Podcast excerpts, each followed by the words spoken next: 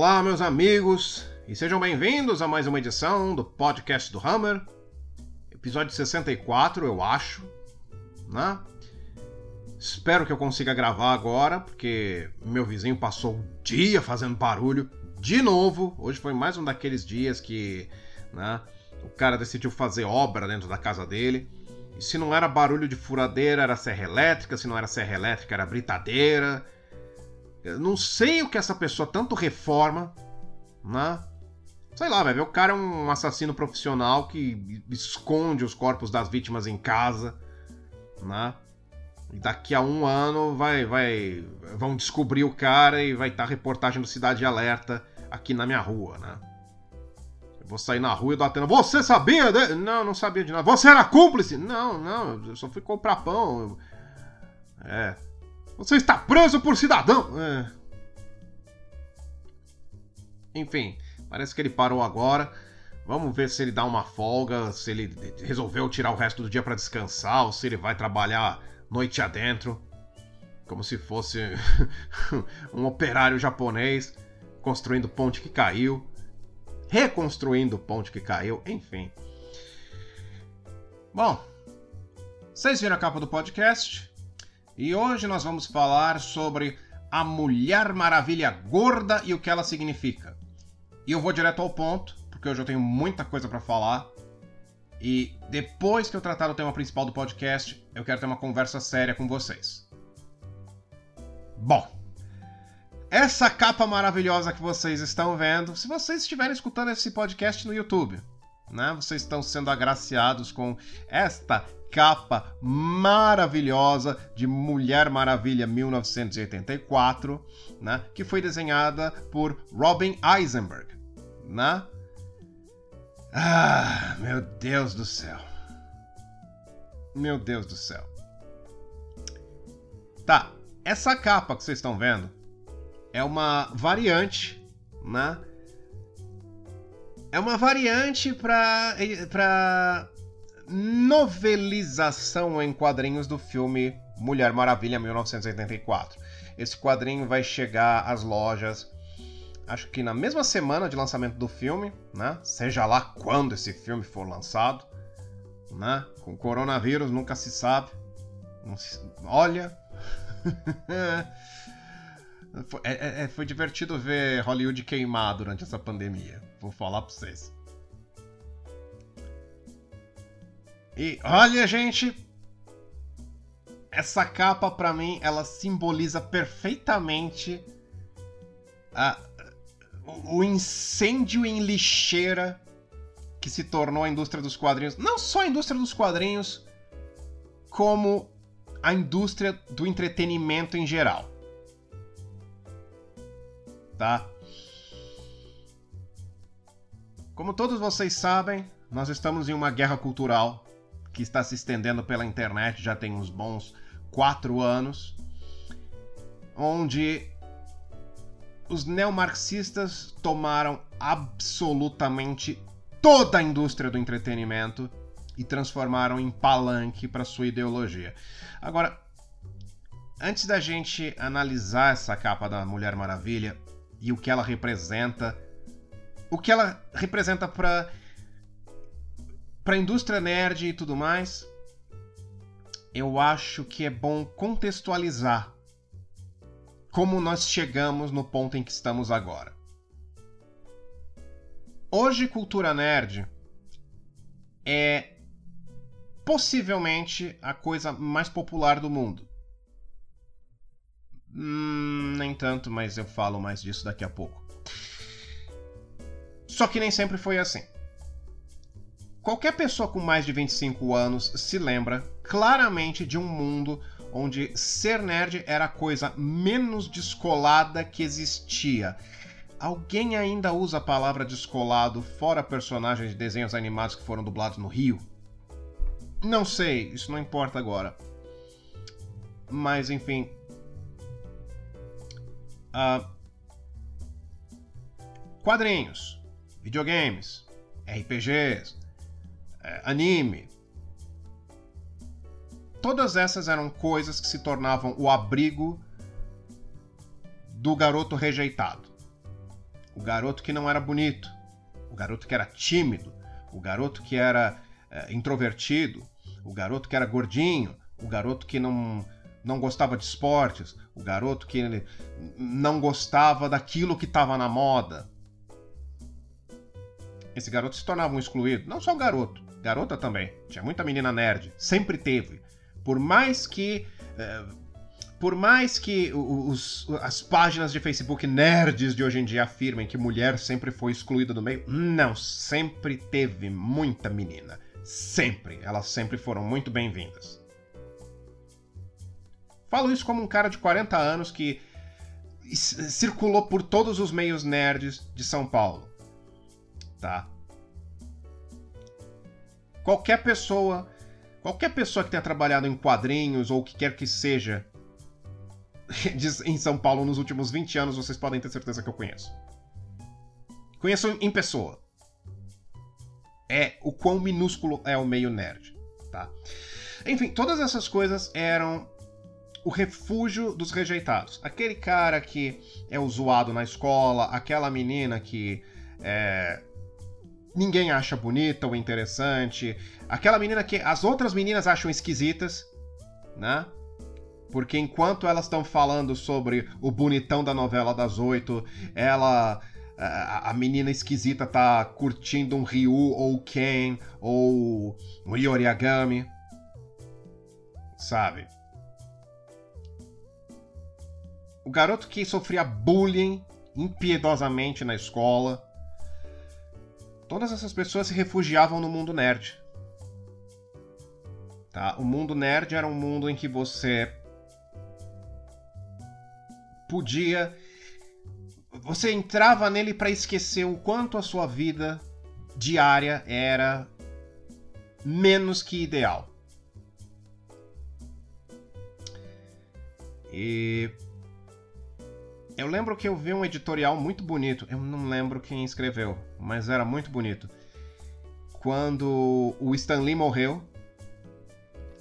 E eu li um texto que dizia: Stan Lee foi o, foi o avô de muitas crianças solitárias. Ele foi o, o, avô adotivo de muitas crianças solitárias, crianças que não tinham amigos na escola, crianças cujos pais trabalhavam o dia inteiro e, e não tinham tempo para elas.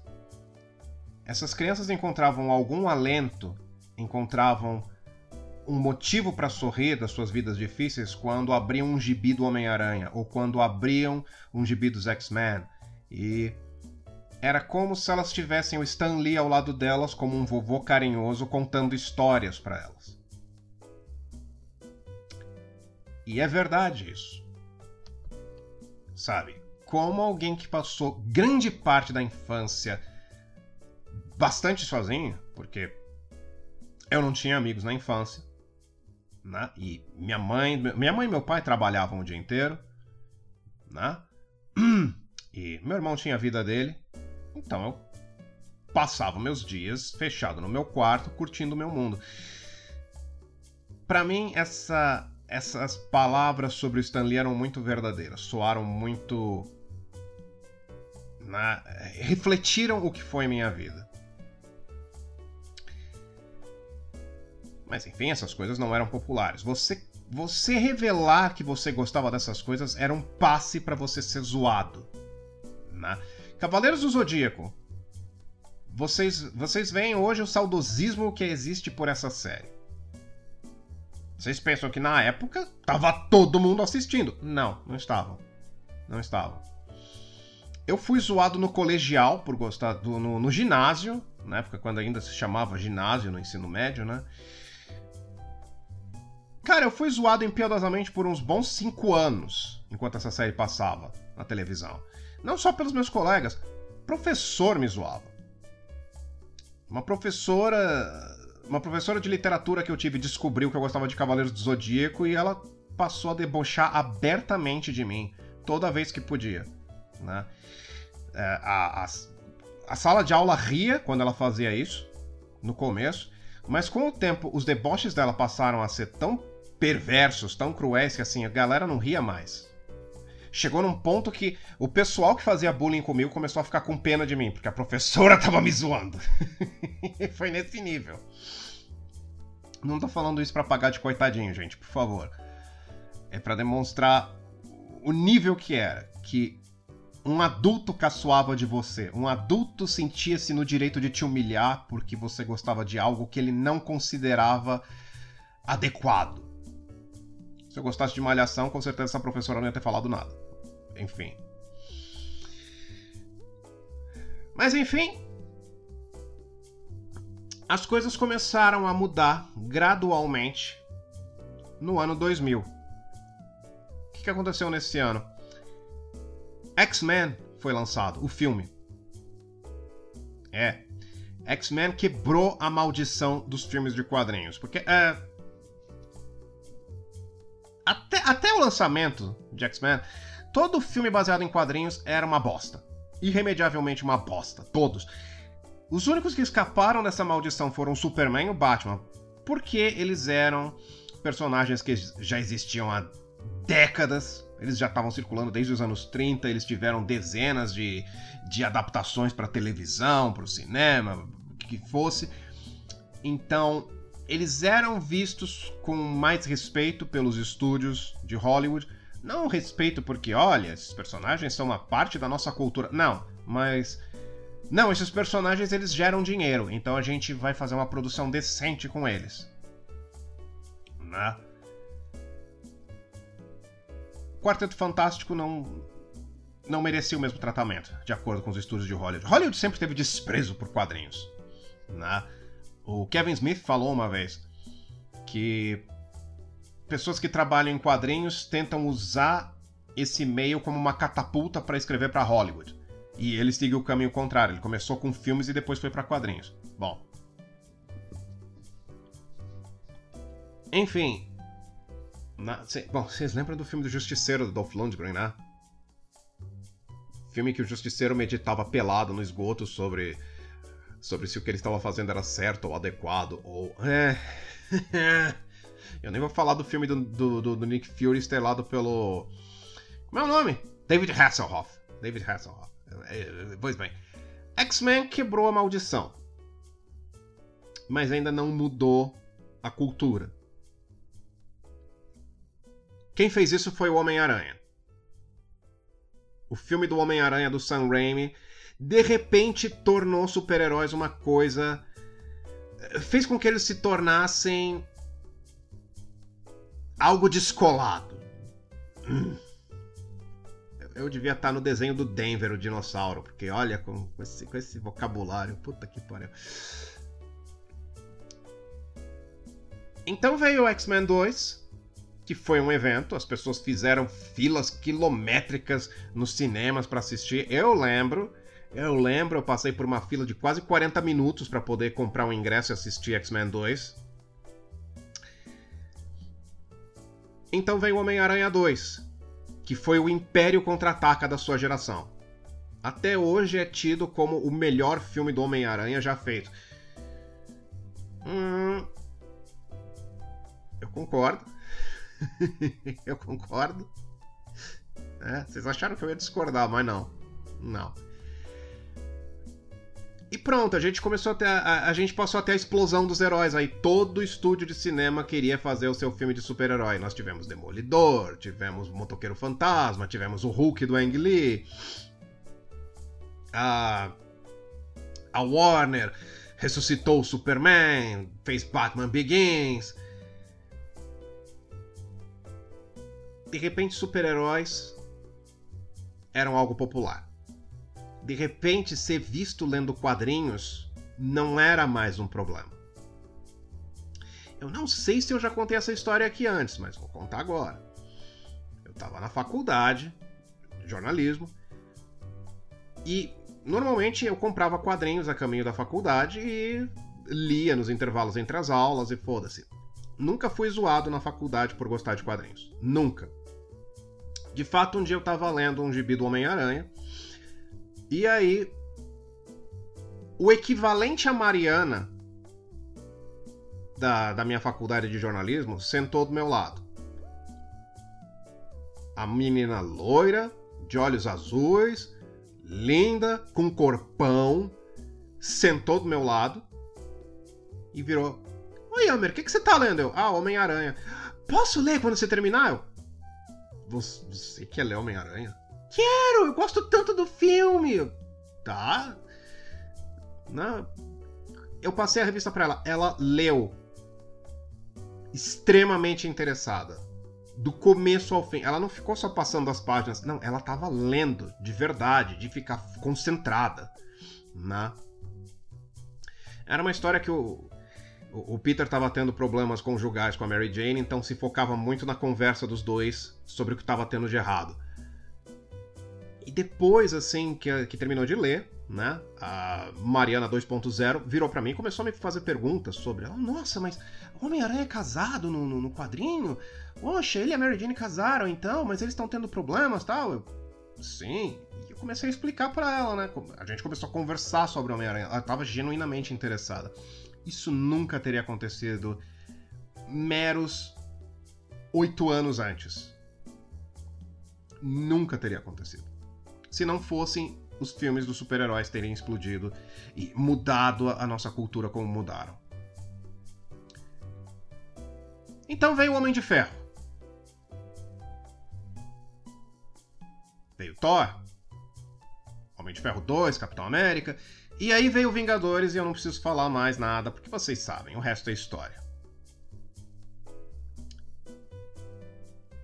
Nos anos 2000, do nada, todo mundo sabia quem era Wolverine. Todo mundo sabia quem era o Peter Parker. Todo mundo sabia quem era o Tony Stark. Isso é um mundo que eu nunca achei que eu ia viver. Mas ali estávamos.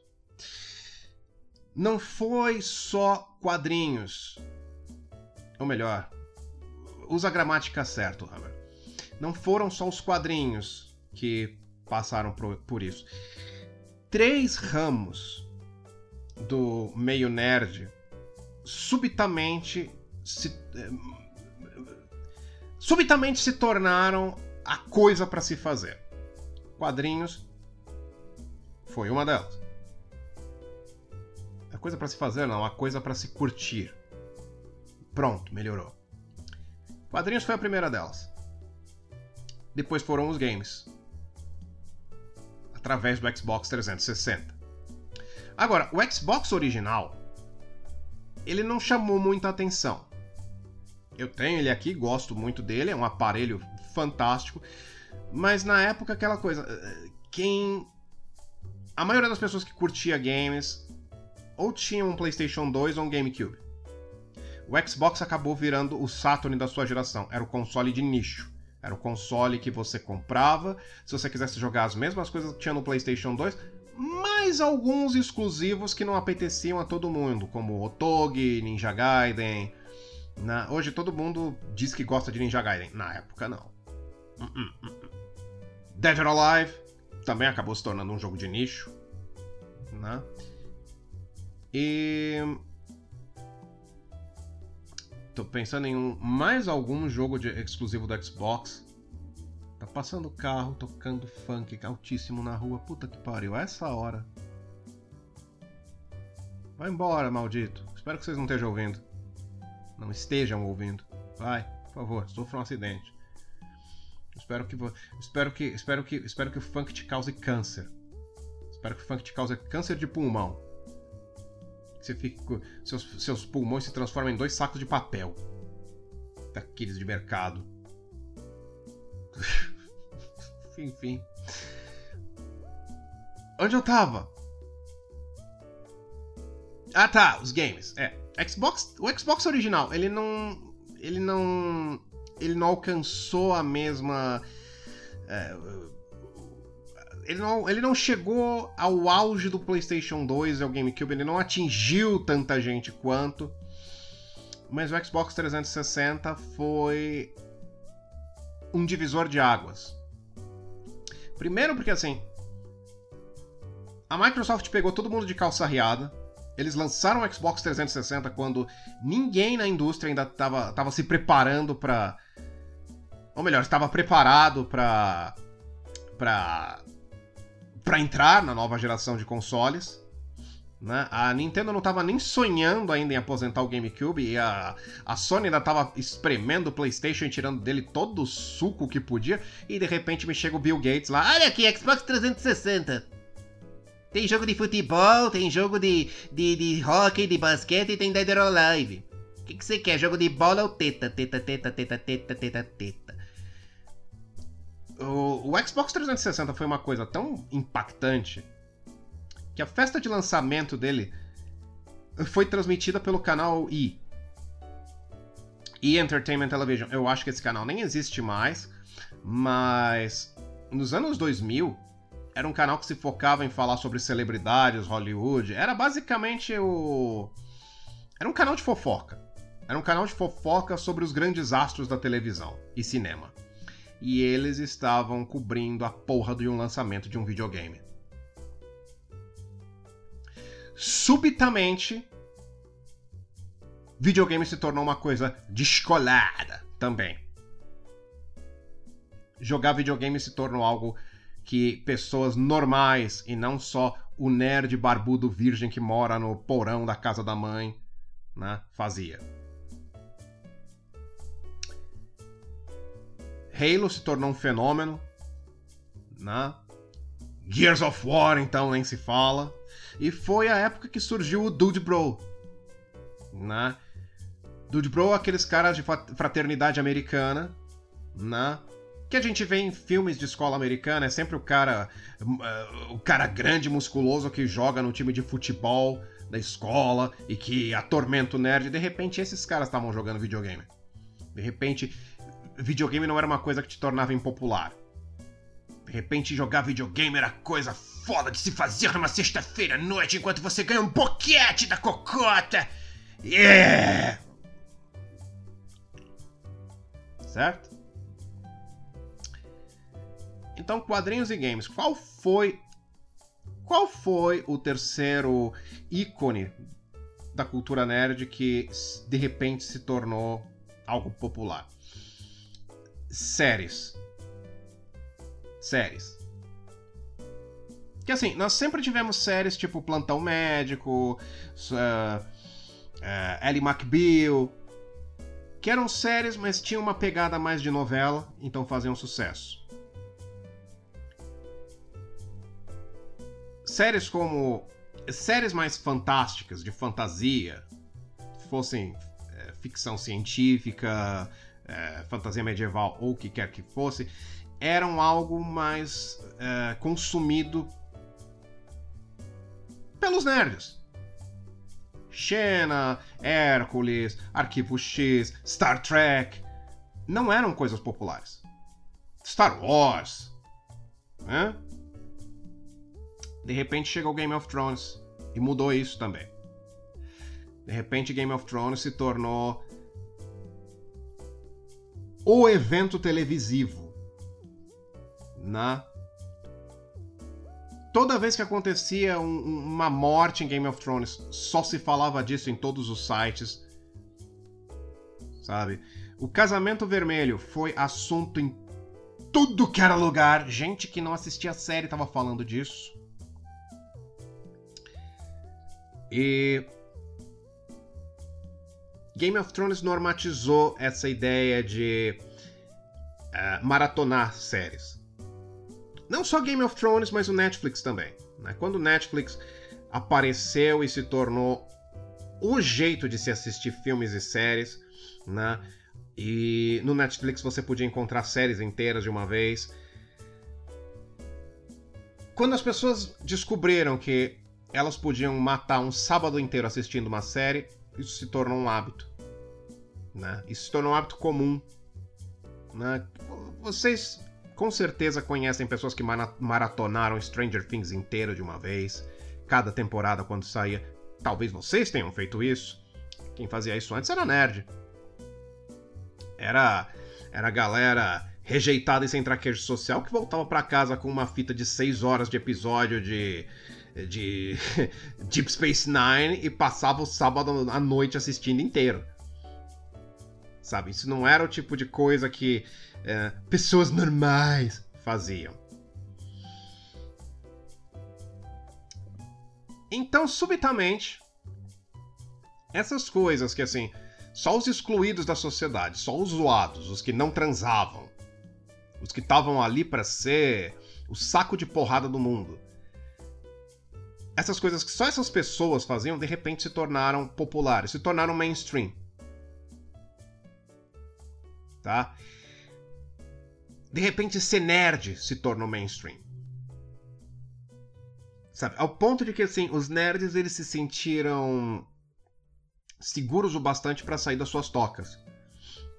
Na, uh, nos anos 2000, eu não lembro se era Ubisoft ou Electronic Arts. Era uma dessas duas empresas. Eles faziam festas de lançamento gigantes dos seus jogos. E um dos brindes que você levava chegando nessas festas, eu, eu não, nunca participei dessas festas, eu, eu ouvi de segunda mão, né? Nem sei se faziam aqui no Brasil. Eu sei que fizeram muita festa de lançamento de games aqui no Brasil, mas não sei se essas festas que eu vou falar agora, em específico, aconteceram por aqui. Você chegava nessas festas e fazia uma camiseta customizada para você com o game que estava sendo lançado, com a imagem do game, e imprimiam na hora o seu gamer tag. Para vocês né, desfilar pelo salão exibindo seu gamer tag pra galera te adicionar e para criar-se essa comunidade de gamers, cara, muito louco e da hora, cara. Enfim.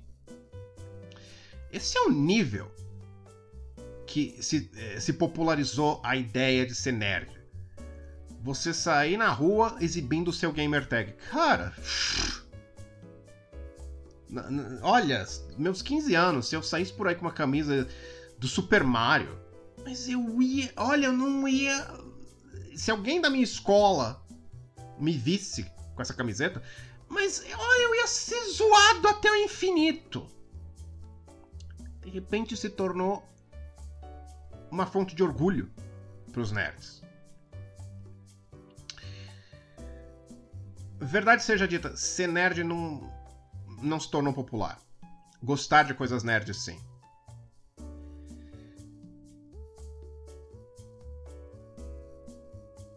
as pessoas queriam assistir Vingadores, as pessoas queriam jogar videogame, as pessoas queriam maratonar séries, as pessoas queriam jogar RPG, queriam andar por aí com uma camiseta do Thanos, queriam andar por aí com.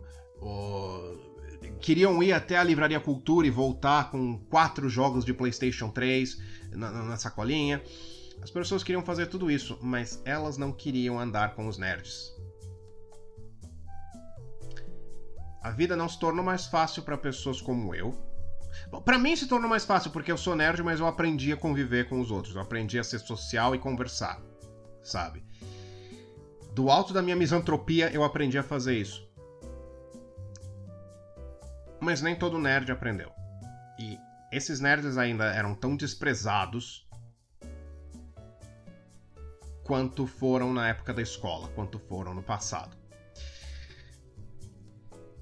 todos esses meios, todo, to, todos os meios nerds, de repente eles se tornaram populares, se tornaram a coisa para se fazer.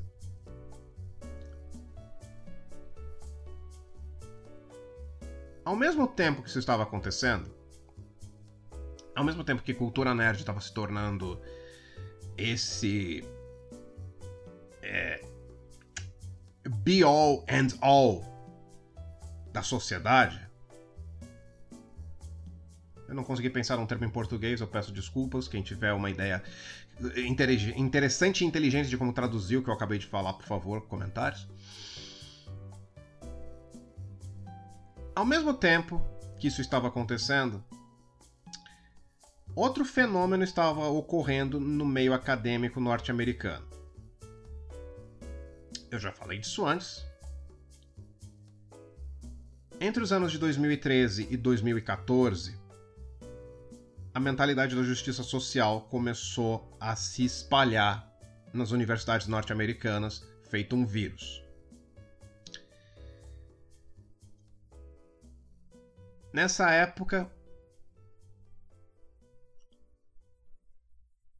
toda a loucura que nós vemos hoje, essa loucura de eh, lugar de fala, de identidade não binária e infinitos gêneros, tudo isso começou a ganhar força. Aliás, deixa eu deixar uma coisa muito, muito clara aqui. Eu não tenho qualquer tipo de preconceito ou intolerância. Para mim, todo mundo é igual. Branco, negro, asiático, árabe, judeu, tudo. Homem, mulher. Eu não tenho nada, nenhum problema com nenhuma etnia. Nunca tive. Acho que todos merecem ter exatamente os mesmos direitos e deveres na sociedade. Os cachorros até concordam comigo, vocês estão ouvindo. Tá? Pessoas LGBT também merecem ter os mesmos direitos e deveres dentro da sociedade que qualquer outro. Pessoas trans merecem ser chamadas pelo pronome com a qual se identificam. Se a pessoa nasce um cara e quer transicionar para mulher e quer ser conhecida como ela, ela tem esse direito e referir-se a ela como, como o pronome que ela quer é uma mera questão de decência humana tá? Pessoal da página décima, décima nona galáxia, se quiserem pegar isso e usar para me xingar e dizer que ah, eu sou lacrador, fodam-se, tá?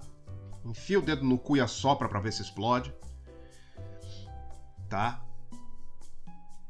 Eu acho que ainda existe bastante desigualdade na sociedade e esses problemas estão sendo ignorados por porque a gente está dando mais atenção à histeria vinda do, do, do, dos militantes loucos, tá?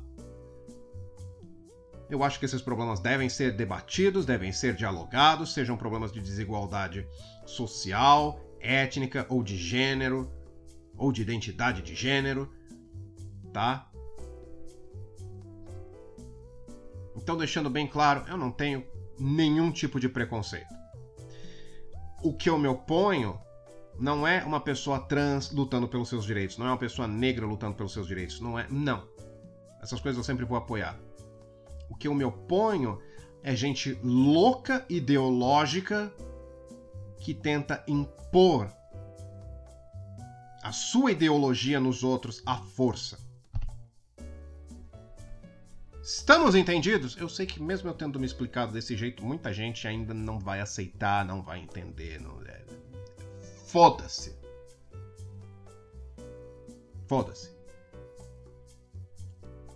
Bom, esse pessoal que pregava essas bobagens de, de, vida histórica, de cultura do estupro, todas essas loucuras que vocês já cansaram de ouvir no Facebook, né? Esse pessoal que nunca trabalhou na vida, que janta sushi do delivery toda noite, né?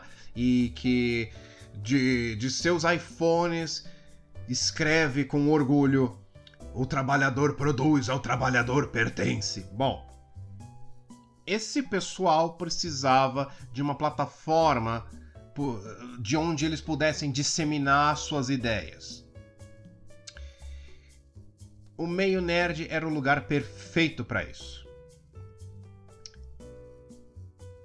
Games estavam se tornando populares e sendo consumidos por milhões de pessoas.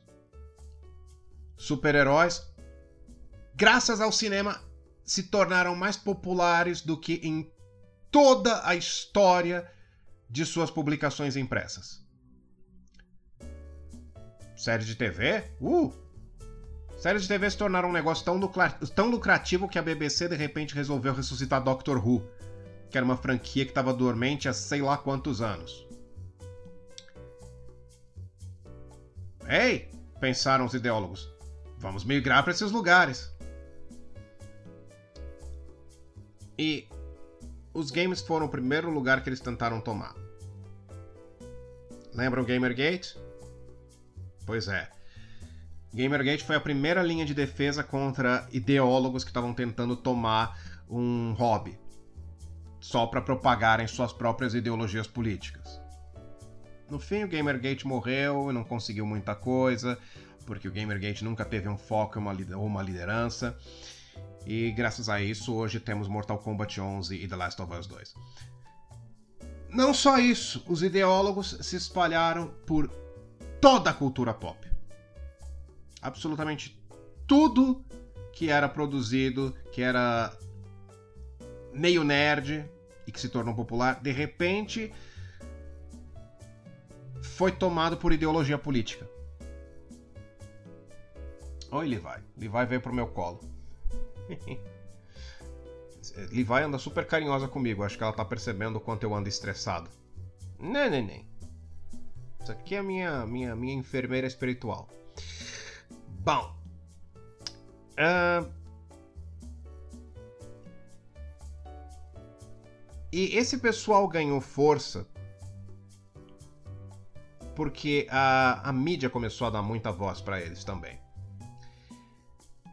Vocês devem lembrar, todos vocês que liam Kotaku, Polygon, IGN, vocês devem ter percebido a gradual transformação dessas páginas de sites de games em sites de militância política. Por que isso aconteceu? Dinheiro. Dinheiro. O dono do site ia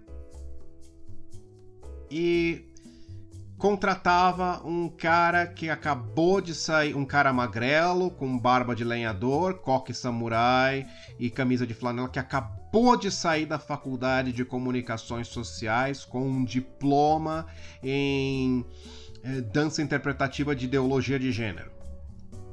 Aí dá um espaço para esse, cara, esse cara escrever num site de games deles não, não dão espaço. Ele é contratado porque ele provavelmente namora alguém que já estava dentro da empresa. Aí passam para ele escrever sobre Soul Calibur. Isso aqui é tudo. É... É, são todos exemplos hipotéticos, tá?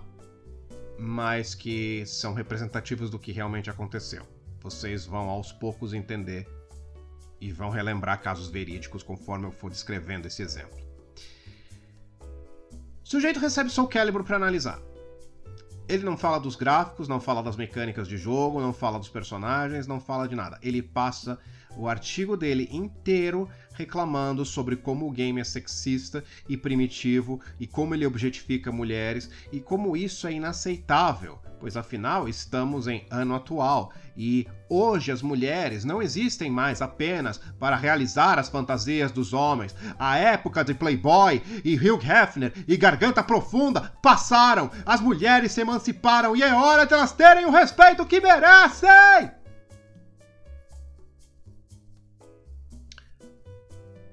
Aí esse artigo tem um milhão de cliques. Porque chamou a atenção de militantes igual o cara que escreveu e gerou cliques de ódio de gente que entrou na matéria, viu a chamada e entrou na matéria para ficar com raiva e escrever um comentário uh, discordando do sujeito. De repente, os donos de sites olharam e disseram: opa! se eu contratar essa galera que saiu da faculdade é militante, eu posso pagar uma micharia para eles e eles vão me render milhares de cliques. Outro fator que pesou também é que essa galera militante normalmente tinha muitos seguidores no Twitter. Sabe? Um, um, uma ninguém de cabelo verde Perdão. Eu não vou editar esse pigarro. Hoje não é dia para isso. Uma ninguém de cabelo verde que acabou de pegar seu uh, diploma em doutrinas neo-africanas para o, o, liberalismo do homem ah, negro norte-canadense. A menina nunca viu um negro na vida, mas ela escolheu essa especialização na faculdade. De repente, essa garota estava recebendo. Essa garota, ela, ela, ela, por andar numa ecocâmara onde ela só fala fra frases de efeito, dá chiliques e reclama sobre como a vida é injusta e desgraçada por causa do patriarcado. Essa menina tem 100, 200 mil seguidores no Twitter. E de repente ela está sendo contratada porque, um, ela vai gerar cliques de ódio. Dois, essa base de 200 mil seguidores pode render muito mais cliques e muito compartilhamento. E isso a preço de banana. Eu, eu tive essa discussão uma vez com uma conhecida, né? Que ela estava trabalhando num site, né? E ela virou e jogou na minha cara. Né? A gente estava tendo uma discussão e ela jogou na minha cara: É, não sei o que, eu trabalho na imprensa, eu trabalho num site, nem precisei tirar diploma de jornalismo igual você. É, não sei o que, não sei o que lá. Né? Do tipo, sou melhor que você. Eu só respondi pra ela: Não, você não tá trabalhando nesse site porque você é fantástica, você tá trabalhando nele porque você é barata. Quanto eles te pagam por artigo? 100 reais? 50 reais? E você aceita? nós não nos falamos mais. Mas era o que acontecia. E todos os sites aos poucos foram substituindo o, o seu staff. Porque nessa época, 2014, a galera que estava escrevendo em, em, sites e revistas de games era um pessoal que já estava entrando na, na, casa dos 40 anos. Eles queriam fazer outras coisas da vida. Eles estavam deixando esses sites para trás e iniciando novos projetos eles precisavam ser substituídos por alguém. A ganância falou mais alto. E pelos motivos que eu falei, todas as plataformas de games se tornaram sites de justiça social.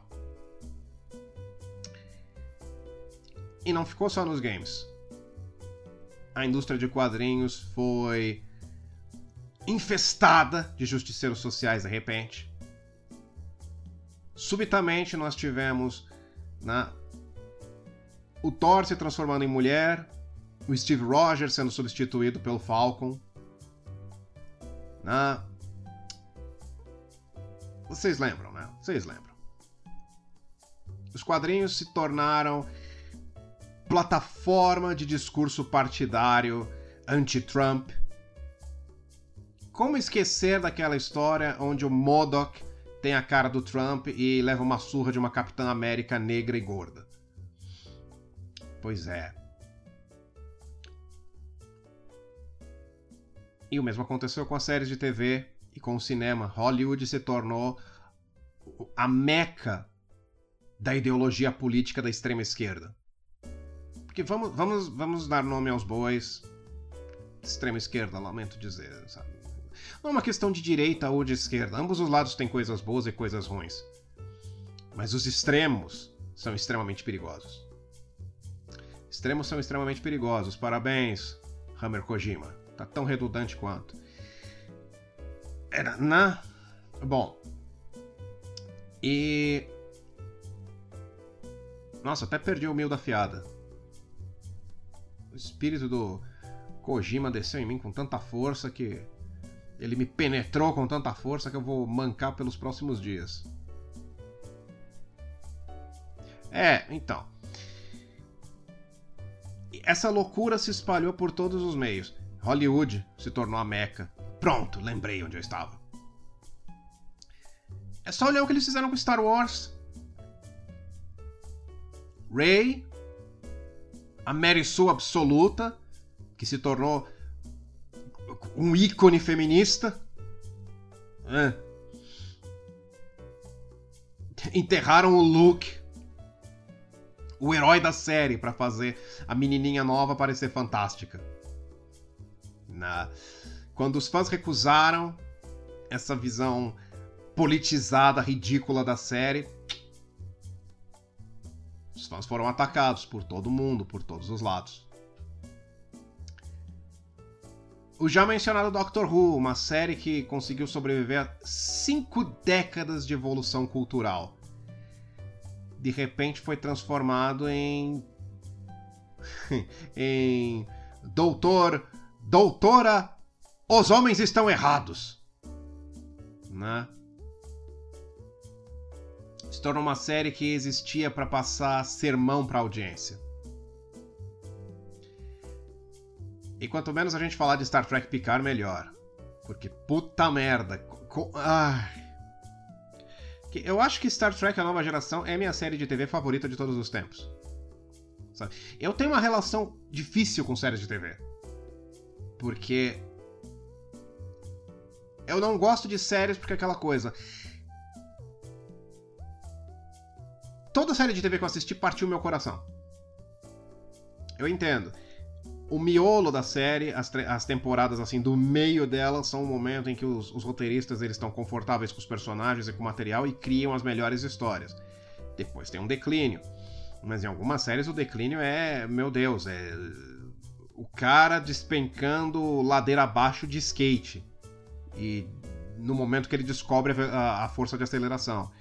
Bones. Bones era legal no meio da série. Depois, Jesus Cristo de antimatéria. Minha nossa. Star Trek, a nova geração, nunca passou por isso. Né? O miolo da série é o melhor. A terceira, quarta e a quinta temporada da série só tem episódio do caralho.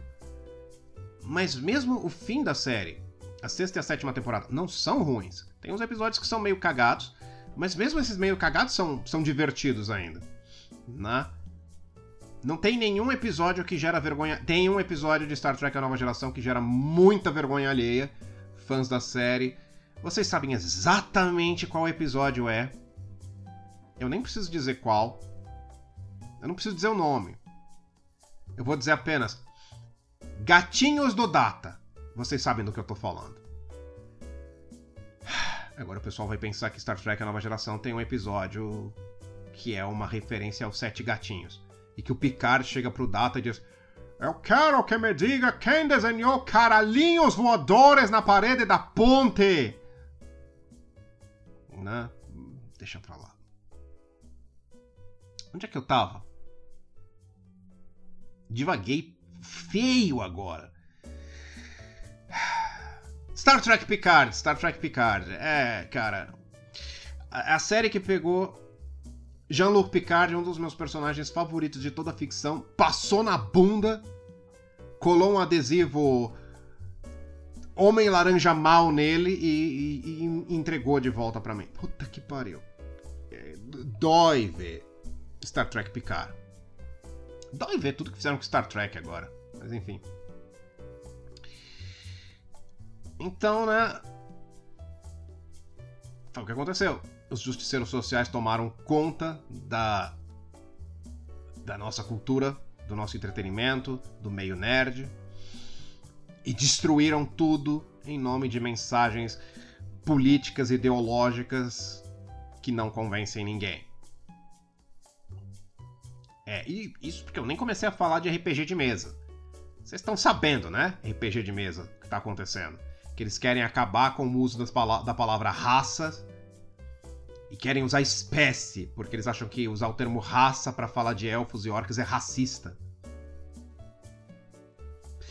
Eu, eu, acho interessantíssimo que essa galera da justiça social eles ficam ofendidos com a forma que os orcs são, re são representados e eles falam, é, porque é racista, porque esta é a forma que Dungeons and Dragons representa os negros. Não, tem, tem povos negros em Dungeons and Dragons. Os orcs não são negros, os orcs são monstros.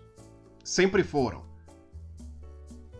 Não é hilário que o pessoal da justiça social, que prega ser tão do bem, eles olham para um monstro e vem uma pessoa negra? Pois é, não é? Enfim. E agora, gente, é onde eu chego à conclusão de todo esse delírio e toda essa contextualização que eu fiz. Calma que vai ser, nossa, vai ser o, o money shot isso aqui agora. Vai. Todos vocês abram a boca e, e fechem os olhos, porque puta que pariu. Vai ser, né? Não olhem para a câmera. Essa capa da Mulher Maravilha para mim simboliza exatamente o estado em que a cultura pop se encontra. A criadora dessa capa, a Robin Eisenberg, eu vi fotos dela. Ela é exatamente isso que vocês estão vendo. É uma gorda cacarota. Hora de explicar o termo. O que é uma gorda cacarota? É o termo que a minha galera de otaku usava para se referir a uma gorda escrota. Não uma gorda escrota em específico, mas a toda a espécie das gordas escrotas. Vejam, o problema não é. O problema não são as meninas gordinhas. Gordinhas são legais, gordinhas são lindas, gordinhas são tesão. Eu amo gordinhas, mesmo. O problema são, é, é a gorda escrota. É aquela garota que não é inteligente, não é engraçada, não é bonita, não é interessante, sabe? Se veste de um jeito incrivelmente não lisonjeiro. É aquela pessoa que é puramente desagradável, mas de alguma forma ela tem um ego tão gigantesco que ela se acha a maior gostosa do universo. Ela acha que ela é a fusão da Mariana Ximenes com a Scarlett Johansson. E até aí amor próprio é bom, mas não quando faz você tratar todo mundo ao seu redor como menos. Isso é a gorda cacarota. Sabe? E é, é, o que, é o que essa personagem é. É o que, a, é o que essa versão da Mulher Maravilha é. Ela é uma gorda cacarota politicamente correta que. Nossa, ela preenche todas as caixinhas da ideologia da extrema esquerda. Agora é o ponto do vídeo em que eu estou basicamente copiando o Critical Drinker, porque ele fez um, um, vídeo curtinho analisando essa capa. Só que assim, a análise dele é tão perfeita que não tem como eu não roubar. Eu estou dando crédito a ele agora, eu vou colocar o link para o vídeo dele na descrição desse podcast. Vocês podem checar depois. O que o Critical Drinker falou é. Na, é isso, Levi. Vai pra lá. Levi reclamando que não quer mais ficar no colo. Né, sua gordinha? O que, que o Critical Drinker falou? O que define essa Mulher Maravilha da capa? Bom, tom de pele que deixa a, a etnia dela completamente ambígua. Gorda pra caralho. Bom, não é gorda pra caralho, mas assim.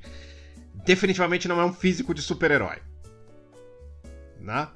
Peitos pequenos, quase não existentes e completamente desproporcionais em relação ao resto do corpo. Pernas que parecem duas salsichas enfiadas em camisinhas de, de feitas de jeans. E esse olhar de desprezo que deixa bem claro como a autora dessa arte enxerga o público dela.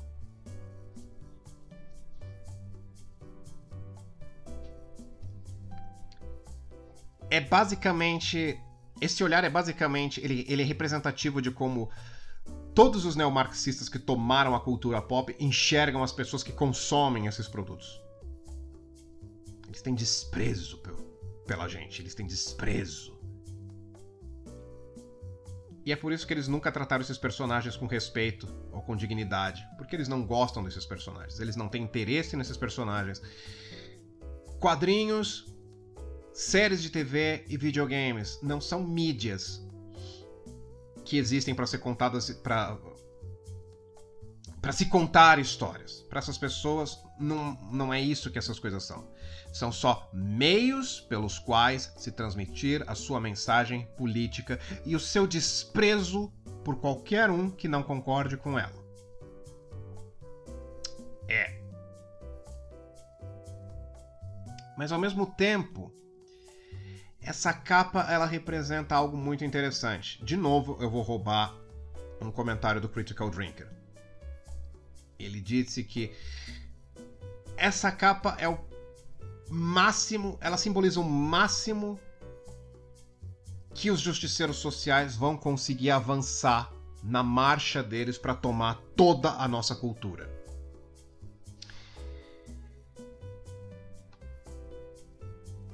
A indústria nerd está na latrina. Principalmente porque ela está deixando de ser moda. É. Um tempo atrás eu comentei com meus amigos, eu não sei se eu cheguei a comentar em algum podcast ou let's play ou em alguma live no Twitch, mas eu comentei, isso eu comentei mais de uma vez, que essa adoração à cultura nerd era algo temporário, não era algo que ia durar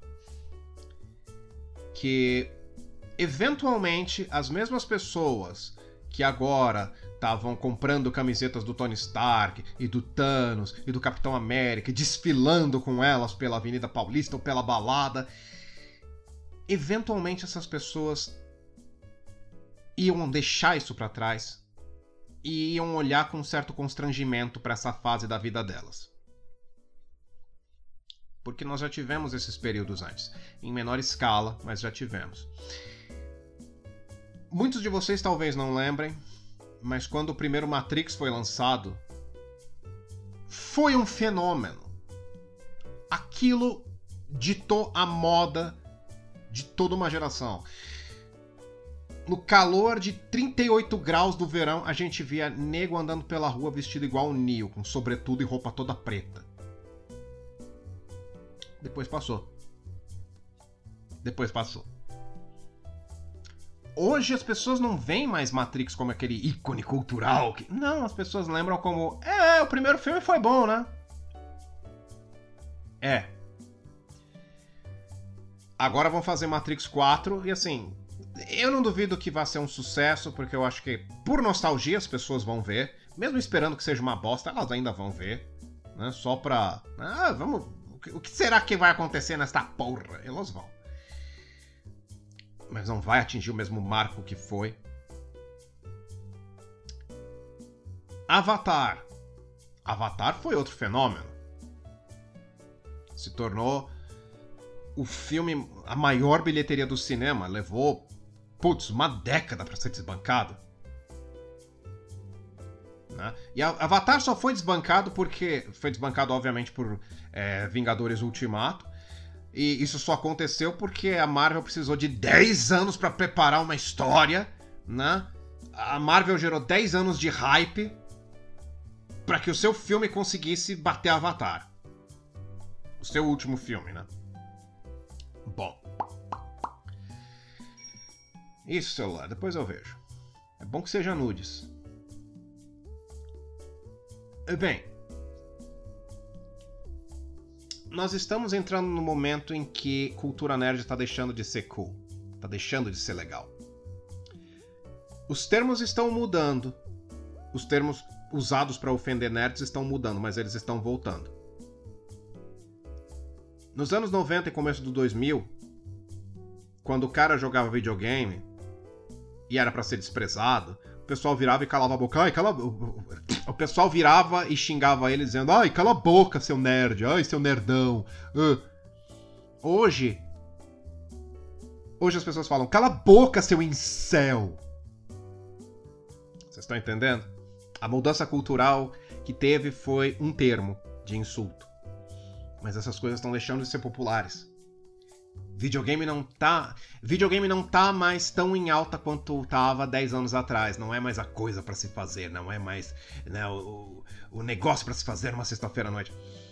A Livraria Cultura, ela tinha um acordo com se eu não me engano, eu, eu, eu, não vou tentar usar os termos corretos aqui, mas os termos legais corretos, mas enfim. A Livraria Cultura vendia games. Não vende mais o contrato ou acordo, o que quer que seja que eles tivessem com a fornecedora de games deles, acabou, eles não renovaram. Por quê? Porque não vale a pena manter uma loja de games na Livraria Cultura mais. Não vale a pena. Quem compra games não vai comprar na Livraria Cultura. Quem compra games vai comprar em loja de gamer raiz, vai comprar no contrabandista coreano do, do, do mini shopping lá da, da, da, da Santa Ifigênia. Acho que nem tem mais loja de games na Santa Ifigênia. Faz tempo que eu não vou lá. Mas enfim, quem compra game tem os seus meios. Não vai comprar na, na, na, na Livraria Cultura, lojinha de hipster. E o hipster que comprava lá também parou. Parou de comprar, porque games não são mais descolados. Não vale a pena mantê-los lá. A Geek, que é a filial da Livraria Cultura, que é especializada em quadrinhos e coisas nerds, eu não sei se vai durar muito. Porque eu não consigo ver comics. É, comics mantendo um público que justifique a livraria cultura. Ter uma, uma loja avulsa só para vendê-los. Hum? É... eu acho que dessa dessa geração de popularidade nerd, essa década e meia de popularidade nerd que a gente teve, a única coisa que vai ficar são as séries, porque né, temos temas. Temos. Uh, Netflix se tornou parte do dia a dia das pessoas. E o hábito de sentar e assistir uma série inteira de uma vez também. Mas séries de fantasia e ficção, uh -uh. eu acho que elas não vão mais estar no topo. A gente não vai ter outro sucesso como Stranger Things. Talvez não voltem a ser a coisa de nicho absoluto que eram. Mas não vão mais estar. Tá, não vão mais ter o destaque que, tem, que, que, que tiveram.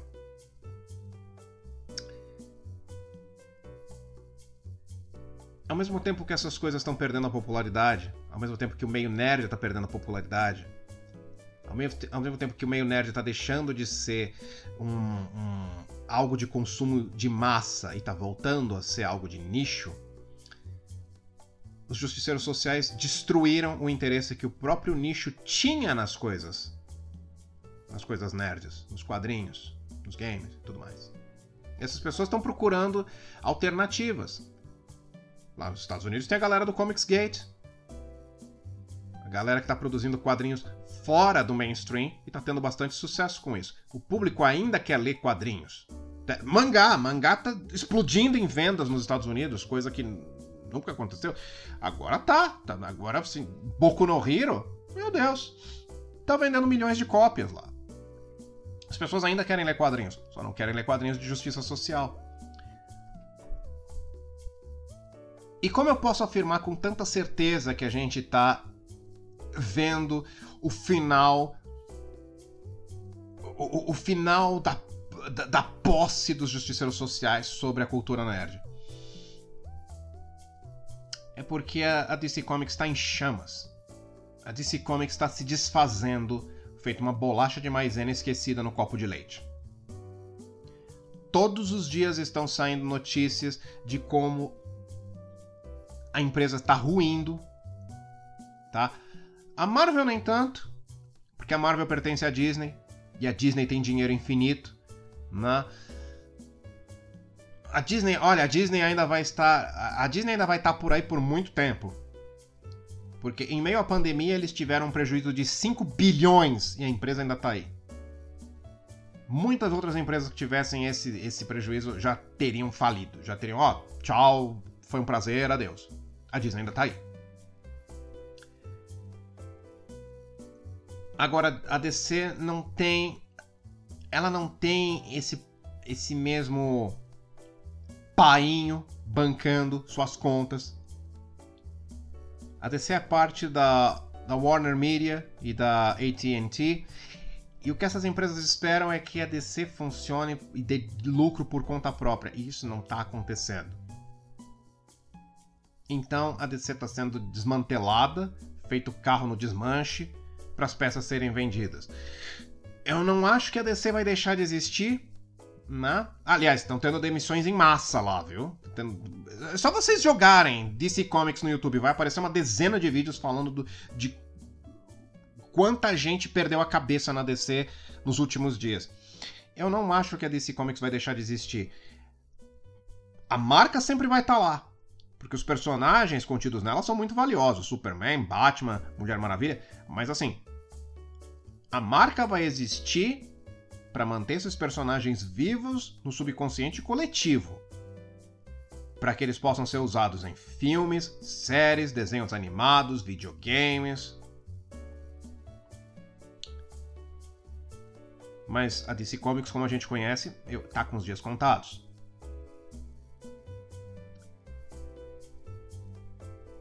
E se tem uma coisa que. E aqui agora eu tô eu estou tentando não copiar a conclusão do Critical Drinker. Na... Esse podcast basicamente foi uma versão muito mais longa do vídeo de 6 minutos que ele fez, mas nossas ideias se alinham tanto que se eu tentasse me diferir muito do que ele falou, eu ia, eu ia estar sendo desonesto. Se tem uma coisa que eu sei sobre corporações, é que elas seguem tendências. Se uma grande corporação toma uma medida específica e começa a ter lucro, todas as outras seguem. As empresas donas da DC estão cortando fora todos os ideólogos que ajudaram a afundar a editora. Se isso ajudar a levantar a empresa, e há uma grande possibilidade disso, porque a gente está num momento de reviravolta política absoluta. Muita gente está prevendo que o Trump vai ter uma vitória histórica nas eleições desse fim de ano. Tem gente prevendo que ele vai vencer em 49 estados, que é algo que não se via desde o Ronald Reagan em 1984. Os democratas, a esquerda americana, eles deixaram o país num, num estado tão lastimável que é muito possível que a, a, a, o Trump seja reeleito como um salvador, como o cara que talvez ajude a botar o país de volta nos eixos. E a antipatia da população americana pelas ideias dos progressistas, dos neomarxistas. Antipatia está atingindo níveis absurdos. Se a Warner e a AT&T acabarem com qualquer tipo de ideologia nos seus quadrinhos, é capaz de o público voltar a consumi-los. E os heróis da DC voltarem a dar lucro. Se isso acontecer, as outras empresas vão fazer a mesma coisa. As outras empresas vão olhar e vão dizer: Hey, por que a gente tá mantendo ainda aqui a pessoa que destruiu os X-Men? Barra a pessoa que destruiu Star Wars? Barra a pessoa que destruiu Star Trek? Olha lá! A, a Warner tirou toda, to, toda a politização babaca, esquerdinha, escrota dos seus quadrinhos. Eles estão vendendo bem também. Bom, Kathleen Kennedy você está morta! Eu acho sinceramente que a gente está chegando no fim da guerra cultural. A gente está chegando no ponto onde os ideólogos autoritários, os loucos, o pessoal que pegava e, e, e o pessoal que o pessoal que transformou o Twitter na maior lixeira céu aberto da internet essas pessoas estão perdendo o seu lugar. Elas estão prestes a perder o seu lugar. Por que isso importa pra gente? A justiça social louca que a gente encara aqui no Brasil veio dos Estados Unidos. Ela foi importada de lá. Essas loucuras que a gente vê aqui, pessoal falando de as, co as, coisas que eu já disse no começo do podcast, né? Ai, lugar de fala, ai, de vida histórica, vieram de lá. A ideia de segregar etnias veio de lá. O Brasil tem racismo? Tem racismo. Sempre teve racismo. Qualquer lugar do mundo vai ter racismo. É, infelizmente é um mal do qual a humanidade ainda não conseguiu se livrar. Mas segregação racial nunca existiu aqui. Nunca. Eu vou brigar com você, tá? Se você disser que ah, existe sim. Não, nunca existiu. Tá? As divisões na sociedade brasileira sempre foram sociais nunca foram raciais. Nos Estados Unidos que você encontra bairro de branco e bairro de negro. Você assistiu Todo Mundo Odeia o Chris, você sabe disso. No Brasil nunca teve disso. Todo mundo sempre morou junto. O negão tinha a mesma, tinha a mesma grana que o branco, os dois moravam no mesmo bairro. E conversavam, e se davam bem. Faziam churrasco e um convidava o outro. E os filhos cresciam juntos. Sempre foi assim. Não venha dizer que não. Ok? Eu sei que vai ter alguns na, na, na, vai ter alguns nos comentários dizendo não, porque não é verdade. Vai, vai se fuder. Tá. Eu cresci, eu cresci num bairro que tinha todas as etnias. Todo, todo mundo, todo mundo no meu bairro, classe trabalhadora, o bairro onde eu cresci.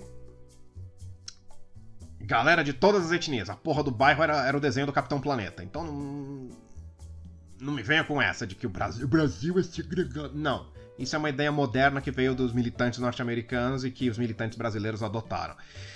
E no momento que a militância começar a perder as suas garras, perder, perder a, a, o, o, o, abraço de urso que eles deram na cultura pop, quando eles começarem a perder essa força, no momento que as corporações virem que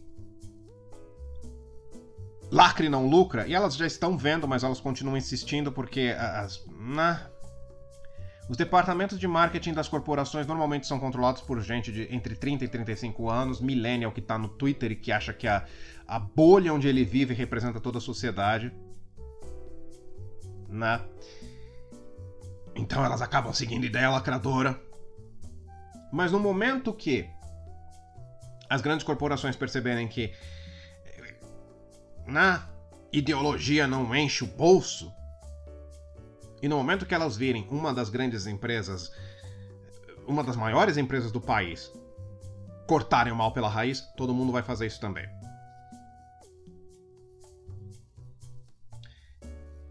Essa capa simboliza não só a falta de talento, a arrogância e o narcisismo dos justiceiros sociais, como também simboliza o fim deles. Eu acredito que esse vai ser o último ano que eles vão ter alguma relevância na nossa cultura. A cultura do Ocidente. E que aos poucos eles vão começar a desaparecer. Agora o que vai vir depois? Essa é a minha preocupação. Eu já conversei disso com, meu, com um amigo psiquiatra e na, eu falei para ele, você, quando a gente estava no auge dessa loucura ideológica, eu perguntei para ele: você acha que vai ter um fim isso? Você acha que um dia essa gente vai sumir, vai parar? Você acha? Ou a gente está preso nisso? E ele falou: olha, eu acho que vai perder a força. a galera da extrema esquerda vai perder a força até o momento que eles vão sumir. Então a gente vai entrar num momento em que a, a, a direita não sei se extrema ou não, vai mandar na sociedade. E a gente vai ter que lidar com mais alguns anos de loucura. E depois vai ele equilibrar tudo. A gente passou, vai passar pelos dois extremos e vai equilibrar tudo. Então eu quero encerrar esse podcast dizendo: se vocês estão atentos ao autoritarismo, da extrema esquerda, se vocês criticam o autoritarismo deles, as loucuras deles, as ideias tortas deles, a forma como eles querem moldar a sociedade para ser o que eles acham certo, independente de ser certo ou não, tá? Se vocês condenam a cultura do cancelamento e é, a, a, a truculência deles, a forma como eles destroem vidas, só para obrigar todos a aceitarem suas ideias. No momento que mudar o grupo de loucos, não se calem. Tá? Se a gente realmente entrar num momento de extrema direita louca tomando o lugar da extrema esquerda, não fiquem calados só porque ah, esses caras estão do meu lado. Esses caras são contra os lacradores então eu apoio eles, porque é, eles não estão querendo impor ideologia trans na mente de criança de 4 anos. Não, mas eles podem fazer outras coisas horríveis. Tá? Só, só esclarecendo o que eu tô dizendo. De novo, pessoas trans têm todos os direitos do mundo, tá? Mas. Quando um militante de esquerda acha que é ok você, você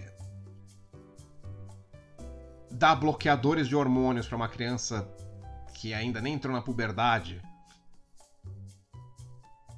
Porque a, a, essa criança. É, essa criança é uma menina que prefere brincar de Transformers do que brincar de boneca Barbie.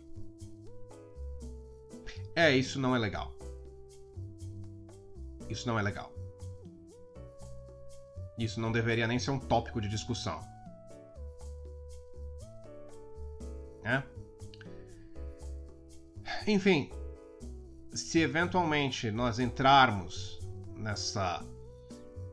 Nós cairmos na garra, nas garras de pessoal extremista do outro lado, não se cale só porque te convém. Continue brigando. Autoritarismo é ruim dos dois lados. tá? Nenhum autoritarismo é bom, não importa de onde venha. Bom, eu acho que eu não tenho mais nada a dizer sobre esse assunto. Então é hora da gente ter aquela conversa séria que eu fiz o teaser no começo do podcast. Então vamos lá. Bom, eu não escrevi roteiro para essa parte do podcast, eu vou simplesmente falar. Eu espero que vocês acompanhem meus devaneios até o fim. Eu espero fazer algum sentido, né? E, bom, é, os mais astutos dentre vocês já devem ter percebido que eu tô muito cansado ultimamente, né? Eu ando extremamente cansado. E não é um cansaço físico. Não, eu fisicamente eu tô melhor do que eu já estive nos últimos 10 anos. Sabe, eu tô dormindo melhor, né? mesmo com meu colchão afundado, ainda não consegui trocar. Eu tô conseguindo dormir noites inteiras, né? Os ansiosos dentre vocês sabem que isso é um feito quando você tem ansiedade. Tô conseguindo dormir cedo, acordar cedo sem precisar usar despertador, né? Eu perdi peso pra caramba, né? Tô me alimentando bem, né? A maior parte do tempo, tem vezes que não dá. Tô me exercitando, eu tô. Enfim, agora eu estou melhor do que eu estive em muito tempo, fisicamente. Mentalmente eu ando exausto. Né? Esse é o meu cansaço, é cansaço mental e emocional. E eu acho que a fonte dele é frustração. Eu ando muito frustrado, sentindo que eu estagnei na vida com relação a com relação ao trabalho de produção de conteúdo que eu faço agora. É. E assim, eu. Não é algo que apareceu agora. Não é algo que surgiu em um dia ruim de, de, de, de criação de podcast ou o que quer que. Não, é algo que eu. É algo em que eu já estou pensando faz, fazem alguns anos. É algo que eu já conversei com a minha terapeuta inúmeras vezes. Eu já não faço terapia desde 2018. Enquanto eu ainda fazia, eu conversei com ela a respeito muitas vezes. Que eu sentia que eu estava parado na vida. Que eu cheguei num ponto em que eu não tinha mais como crescer e que eu continuava insistindo naquilo. Né? É algo que já me incomoda há alguns anos é algo que eu penso muito. Não é algo que assim surgiu num momento de paixão. E, bom. O problema é o problema é unicamente que assim meu alcance como criador de conteúdo, ele permaneceu o mesmo nos últimos anos. Nos últimos 5, 10 anos, eu não atingi mais pessoas, né? não atingi um número maior de pessoas como eu gostaria. E eu não quero que vocês achem que eu estou menosprezando o meu público. Eu não quero que vocês achem que eu estou dizendo, é, meu público é muito pequeno, é porcaria. Né? Não, não. Pelo amor de Deus, não pensem que eu, eu não sou grato a vocês pela, pela lealdade, pela, pela audiência, pela. Eu sou. Sabe, eu tenho três coisas boas na minha vida hoje. São meus gatos, meus amigos e meu público. Gente que me acompanha. Porra, tem. Tem alguns entre vocês que me, começaram a ler meu blog quando vocês tinham 11, 12 anos e estão me seguindo ainda hoje, que são adultos. Sabe, é, é, é, é uma lealdade, é um carinho que às vezes você não encontra na sua família. Sabe, eu não, eu não tenho como agradecer isso, de verdade. Vocês estão sempre lá. Nos, nos momentos ruins, nos momentos que a depressão está me derrubando, eu penso: não, não. Eu penso em vocês como um todo, eu penso em membros específicos do meu, do meu público, com quem eu já conversei muito. Eu penso, não, estão sempre ali para mim, eu tenho algum valor. Então não, não se sintam menosprezados. Tá mesmo? Sabe? Pelo amor de Deus. Não, não, não... É só que Quando você escreve um livro, você não quer atingir só 100 pessoas. Você não quer atingir mil. Você não quer atingir um milhão. Você não quer atingir 10 milhões. Você não quer colocar um número. Você quer que o máximo de pessoas possíveis leiam seu livro. Porque com o sucesso vem dinheiro. E no fim, no fim, minha frustração se resume apenas a isso. Eu tentei nos últimos anos, na, mais seriamente nos últimos seis, seis anos, seis, sete anos, eu tentei transformar minha produção de conteúdo em uma carreira. Eu tentei transformar o blog, eu tentei transformar uh, YouTube, podcast, tudo isso em carreira. E eu nunca explodi. Eu nunca alcancei o sucesso que eu queria. E assim, não pensem que eu tô me menosprezando, tá? Eu já tive essa conversa com o Sano, né? Sano, beijo, saudade. E a primeira reação que ele teve foi, foi me dizer: Ah, eu fico puto quando você pensa em abandonar tudo porque você não acredita na sua capacidade. E não, não é isso. Não é que eu não acredito na minha capacidade, muito pelo contrário. Eu acredito do fundo do coração que não tem um motivo para eu não ser maior do que eu sou. Não tem um motivo para eu ser menos conhecido que um Easy Nobre, que um, um Felipe Neto.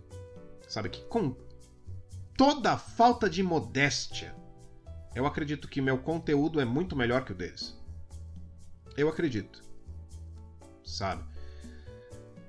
Falando isso, eu falo do conteúdo, não falo das pessoas, não conheço as pessoas, tá? Antes que alguém resolva dizer, ah, ele é melhor que. Sim, eu acho que meu conteúdo é melhor que o deles. Se você não acha. Quando você é um. Isso é uma, isso é um, uma dica que eu dou para qualquer. Qualquer pessoa que pense em produzir conteúdo, seja. Seja pra internet, ou seja música, ou seja escrever livro, o que quer que seja se você não acreditar que seu trabalho é melhor que o de todo mundo, você nunca vai ter coragem de dar a cara a tapa e apresentar esse trabalho para as pessoas. Você tem que ter essa arrogância, sabe? Mas uma, uma arrogância com o pé no chão de. Ok, eu sempre posso melhorar. Tá? Essa foi a lição de hoje. Bom. Então, assim, não, eu não tô me menosprezando, eu não tô sentindo que, ah, eu sou uma bosta. Não, eu. É. O grande problema é que, assim, eu cheguei atrasado em tudo. Eu. Eu, eu tive um péssimo timing para tudo. Eu lancei o blog depois da explosão da blogosfera no Brasil. Não sei quantos de vocês lembram, mas blogs eram uma coisa gigantesca nos anos 2000, né? Todo mundo queria ter o seu blog, todo mundo queria eh, escrever suas ideias e postar suas fotos e o caramba que fosse, né? E eu lancei o meu blog em 2007, quando essa febre estava passando e já haviam blogs estabelecidos no país, como os blogs que todo mundo frequenta. Eu comecei a escrever num momento em que a produção de conteúdo da internet estava deixando de ser escrita para se tornar audiovisual. Foi a época dos podcasts, foi a época dos vídeos, foi quando eles começaram a surgir. Né? E.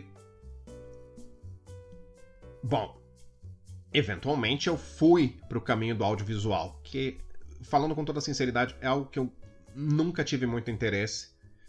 Eu sempre gostei mais de escrever. Eu sempre gostei de ser a pessoa que tá nos bastidores. Sabe? Eu nunca quis ser a pessoa na frente do microfone, na frente das câmeras. Eu queria ser a pessoa que escreve para quem tá na frente dos microfones e das câmeras, né? Mas, enfim, eventualmente eu comecei a fazer os let's plays, eu comecei a fazer podcast. E também eu cheguei tarde. Eu comecei com os let's plays em 2014? Foi em 2014 ou 2015? Um desses dois anos, eu não lembro com certeza. E o podcast eu comecei em 2017. Let's Plays eu comecei a fazer quando a, a era dos Let's Plays já estava acabando.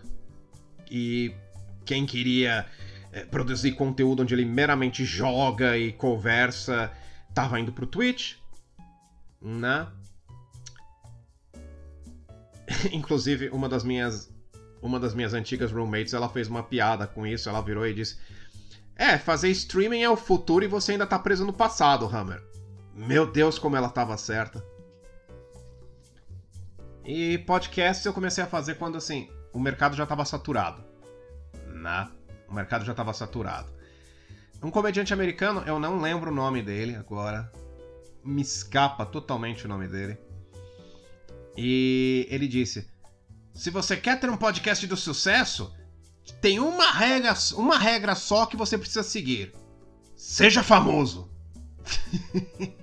ele, tá, ele tá com total razão. E, enfim, também não explodiu, também não, não foi meu passaporte para o sucesso. Bom, E o grande problema disso tudo é uma coisa só: dinheiro. É, é, é o dinheiro, gente. Ai, Hammer mercenário, que é trabalhar apenas para ser pago. Sim. Sim, dinheiro é, infelizmente, é, é algo necessário. E pelo amor de Deus, não vamos entrar numa discussão sobre né, socialismo e o mal do capitalismo, porque se estivéssemos no socialismo eu poderia produzir e, e ser pago pelo Estado para isso. Hoje, hoje em dia, você dá bom dia, as pessoas imediatamente transformam numa discussão capitalismo versus comunismo. Pelo amor de Deus. Não, não. não. Vamos, vamos evitar isso ao menos aqui. Mas assim, o caso é é esse. Eu não tive sucesso suficiente para transformar a produção de conteúdo em uma carreira. E o grande problema é isso é um trabalho. Escrever artigo para o blog, fazer podcast, fazer aparições no Twitch, tudo isso é trabalho. Tudo isso me custa a coisa mais preciosa que eu tenho hoje, que é o meu tempo. Sabe? Eu comentei com vocês que aquele podcast onde eu reescrevi o roteiro de O Despertar da Força, aquilo me custou três dias de trabalho. Sabe? E não é assim, três dias, ah, uma hora por dia. Não, três dias mesmo. Oito horas gravando, oito horas editando, depois regravando pedaços que ficaram ruins, fora o tempo que eu levei para escrever o roteiro daquele podcast foi algo que me ocupou muito tempo. E. Aquele não foi uma exceção, aquilo é a regra. Sabe? Os, os meus podcasts normalmente levam de dois a três dias para serem produzidos. Quando eu dou sorte, eu consigo fazer em um dia. Quando eu tô 100% bem, eu consigo escrever o roteiro de manhã, gravar à tarde botar o podcast no ar no começo da noite. Mas isso é uma ocorrência cada vez mais rara. Os artigos do blog também são coisas que eu ando sem vontade de fazer, eu ando sem interesse em fazer mais. Sabe? Eu tive meus bursts de. Uh, minhas explosões de. Né? Porque eu usei bursts quando eu podia simplesmente ter usado explosões, eu não sei, eu sou um idiota. Eu tive minhas explosões de produtividade que eu consegui lançar vários artigos um atrás do outro. Mas esses momentos estão rareando.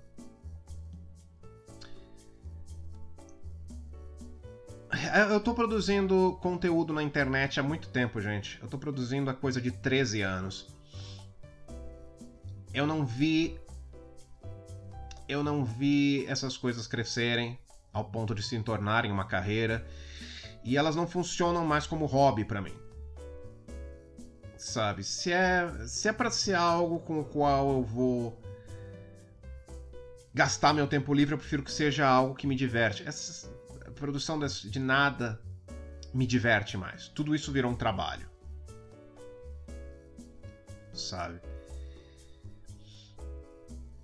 E é, eu já ouvi gente dizendo, na época que eu, que eu pensei em. Na época que eu pensei, não, que eu encerrei os Let's Plays, teve gente que virou e disse: Hammer, desista da ideia de desistir.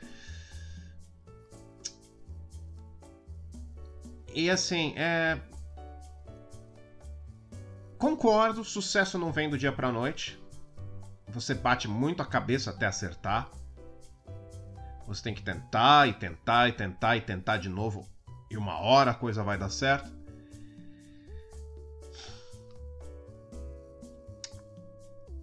Só que o sucesso também vem quando você muda a forma que você se aproxima das coisas.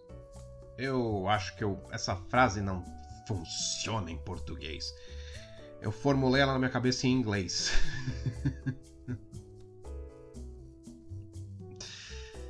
o que eu quero dizer é. Você tem que saber quando você precisa deixar uma ideia para trás e iniciar uma ideia nova. Sabe? Vai, você lança um, um, um, uma uma sorveteria. E aí você anuncia que está fazendo sorvete de cachorro. E sua sorveteria é um fracasso. Você vira, ok, eu não quero desistir do ramo do sorvete. Mas o que eu preciso fazer? Talvez parar de fazer sorvete de cachorro e fazer sorvete de chocolate no lugar. As pessoas não querem comer cachorro. No nosso país, pelo menos. Mas todo mundo come chocolate. Que tal? Hã? Então, é. Eu não sei se essa analogia fez sentido, eu acho que não. Meu celular, que agora não pode mais ficar desligado, por isso ele vai ficar fazendo barulhinhos no fundo.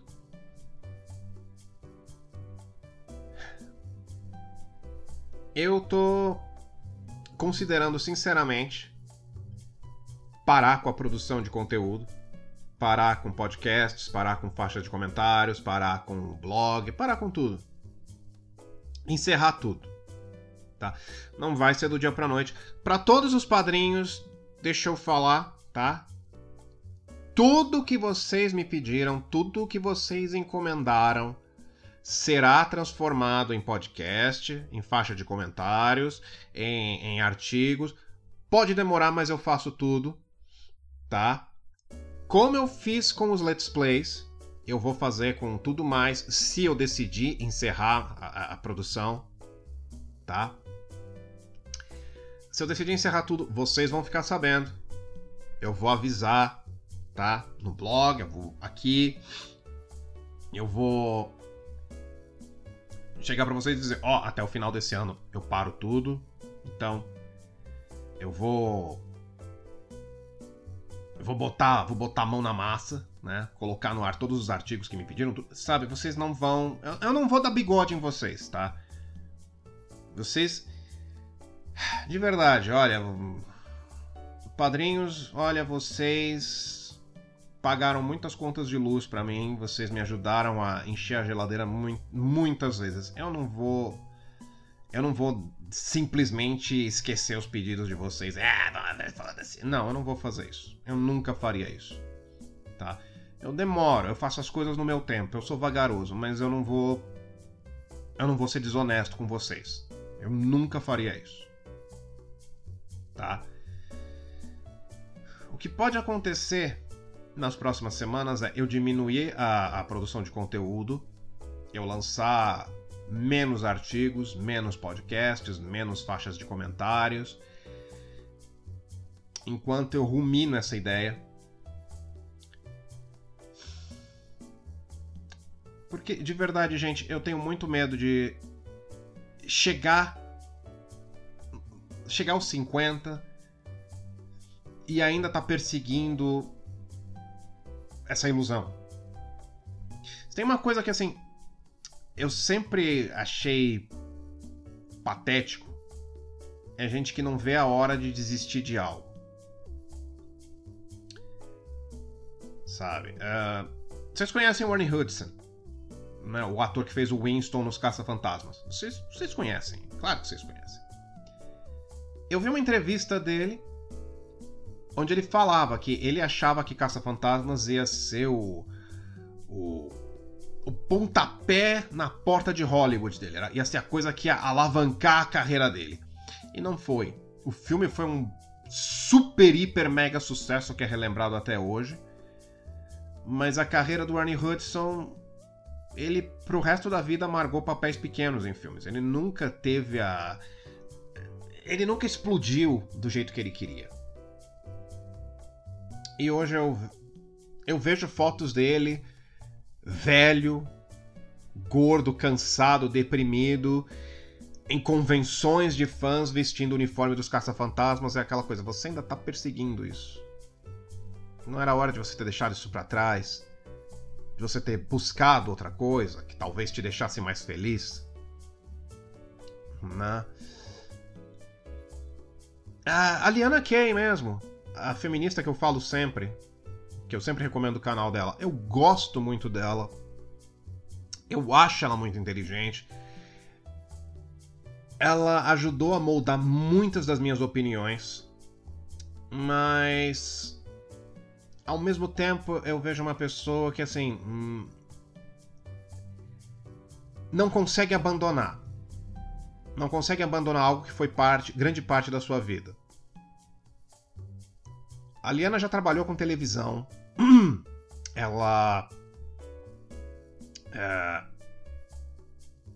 ela, ela participou de um programa chamado é, Ed the Sock, se eu não me engano. Era um daqueles programas. Lembra aqueles programas de, que, que a gente assistia na TV por assinatura no, no, final dos anos 90, começo dos 2000? Tinha na MTV também. Aqueles programas que era. É, uma zona né? Do, no palco tinha uma hidromassagem com quatro gostosas dentro, aí o programa falava de sexo e fazia pegadinhas e tudo. E o apresentador do programa era uma marionete, o Ed The Sock. E a assistente de palco dele era a Liana, né? Liana, que eu não sei se vocês já viram, é uma ruiva extremamente peituda, né? E. Ela, ela co-apresentava o programa porque ela era extremamente inteligente e tinha ótimas opiniões, mas também porque ela era incrivelmente gostosa. E a coisa é. Um, a carreira dela na televisão acabou. Né? E ela comentou disso recentemente num dos vídeos dela. Ela falou que chegou um ponto da carreira dela que ela percebeu que ela não ia subir mais. Porque os executivos de televisão começaram a chegar para ela e falar: então, olha, esse fim de semana vai ter uma festa no resort tal, tal, tal, tal. Ou oh, vem com a gente, mas você não pode levar seu marido. E ela fala que ela percebeu: Oh, tá. Eu vou ter que dar para alguém nessa festa se eu quiser que minha carreira continue seguindo. É... Ela optou por não fazer isso e a carreira dela na televisão acabou.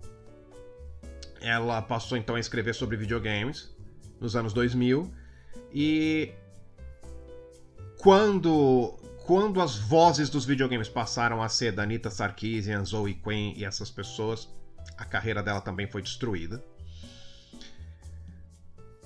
Então a Liana é alguém que teve na mídia, em grande evidência, em posições de muita influência e perdeu isso. Hoje ela tem um canal no YouTube, que eu estou sempre recomendando. E ela tem um público equivalente ao meu um pouco maior, porque o canal dela é em inglês, quando você fala em inglês você atinge o mundo inteiro, né? E apesar de gostar muito do canal dela, eu sinto que ela se ilude um pouco. Ela se ilude com a sensação de que o que eu estou fazendo aqui é tão grande quanto o que eu fazia na televisão. Não é, você não alcança tantas pessoas. Você tem coisas muito inteligentes, importantes e interessantes a dizer, mas você não alcança. Você não está nem perto de alcançar o que você alcançava antes. Sabe? Talvez minha impressão dela esteja totalmente errada, talvez ela. O canal seja só um projeto paralelo, ela talvez tenha outras coisas para fazer. É talvez ela ainda consiga uh, trabalho com apresentação em shows, essas coisas não sei, né? Eu não tenho tanto acesso a, a, a, a vida dela quanto eu gostaria para poder traçar um comparativo com a minha. Mas enfim. Se eu estiver certo sobre ela e ela realmente se estivesse iludindo, eu não quero que isso aconteça comigo também. Eu não quero em 10 anos estar olhando para trás e vendo meu podcast e meu blog e, e, tudo isso, essas coisas sem terem crescido e eu achar que eu, eu, eu oh, estou, eu, eu, eu, eu consegui o máximo que eu poderia conseguir na vida, eu cheguei no topo. Não. Eu não quero criar essa ilusão. Eu não cheguei ao topo ainda do que eu posso fazer na vida. Talvez essas coisas, talvez produção de conteúdo na internet não seja o caminho. Qual é o caminho? Não sei, mas eu quero descobrir. E eu não vou poder fazer isso dedicando toda a energia e todo o tempo que eu tenho a fazer podcasts, blogs e outras coisas que já não me trazem o prazer e a alegria que traziam anos atrás. Porque não trazem. O Twitch é outra história. No Twitch eu me divirto bastante. Eu gosto da interação com, com o público, eu gosto de bater papo com vocês. Eu gosto que o Twitch me dá a chance de eh, jogar games que eu nunca joguei. Ou rejogar games que eu tinha esquecido. Eu me diverti pra cacete jogando Fatal Fury Real Bout Dominated Mind. Eu não me lembrava como esse jogo era bom. Né? Nem todo dia eu tô com energia pro Twitch, mas quando eu tô, eu adoro ir para lá. Né? Twitch rende uma graninha boa também. Então é algo que eu vejo que vale a pena investir. Mas o Twitch pode ser o projeto paralelo que o blog inicialmente era. Que eu não comecei o blog pensando em transformar ele num, num trabalho. O blog era só para ser uma válvula de escape para as coisas que eu não podia escrever profissionalmente. Quando eu comecei o blog, eu já estava escrevendo em revista de games. Mas revista de games você tem que responder a um editor. No blog eu não precisava fazer isso. No blog eu podia escrever: Porra, Hideo Kojima é um chupador de búfalo esclerosado. Algo que eu jamais poderia fazer profissionalmente. Mas mesmo o blog.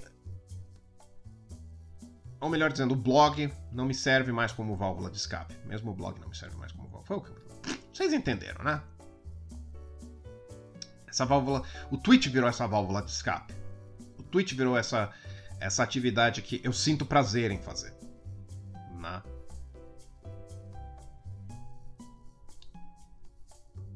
Então, bom, é. É isso. Sabe? Eu quero escrever livros também. Eu comentei no tweet que eu tô escrevendo um livro. Né? Então, assim. Eu preciso de estrutura na minha vida também, gente. Eu preciso de estrutura. Né? Eu tô procurando trabalho no mercado formal já tem alguns anos. Né? Um, porque eu preciso pagar minhas contas, né? Tá difícil, tá bastante difícil. Né? Tem meses que assim, é, eu tô contando as moedinhas para pagar para pagar o aluguel, para para pagar o mercado.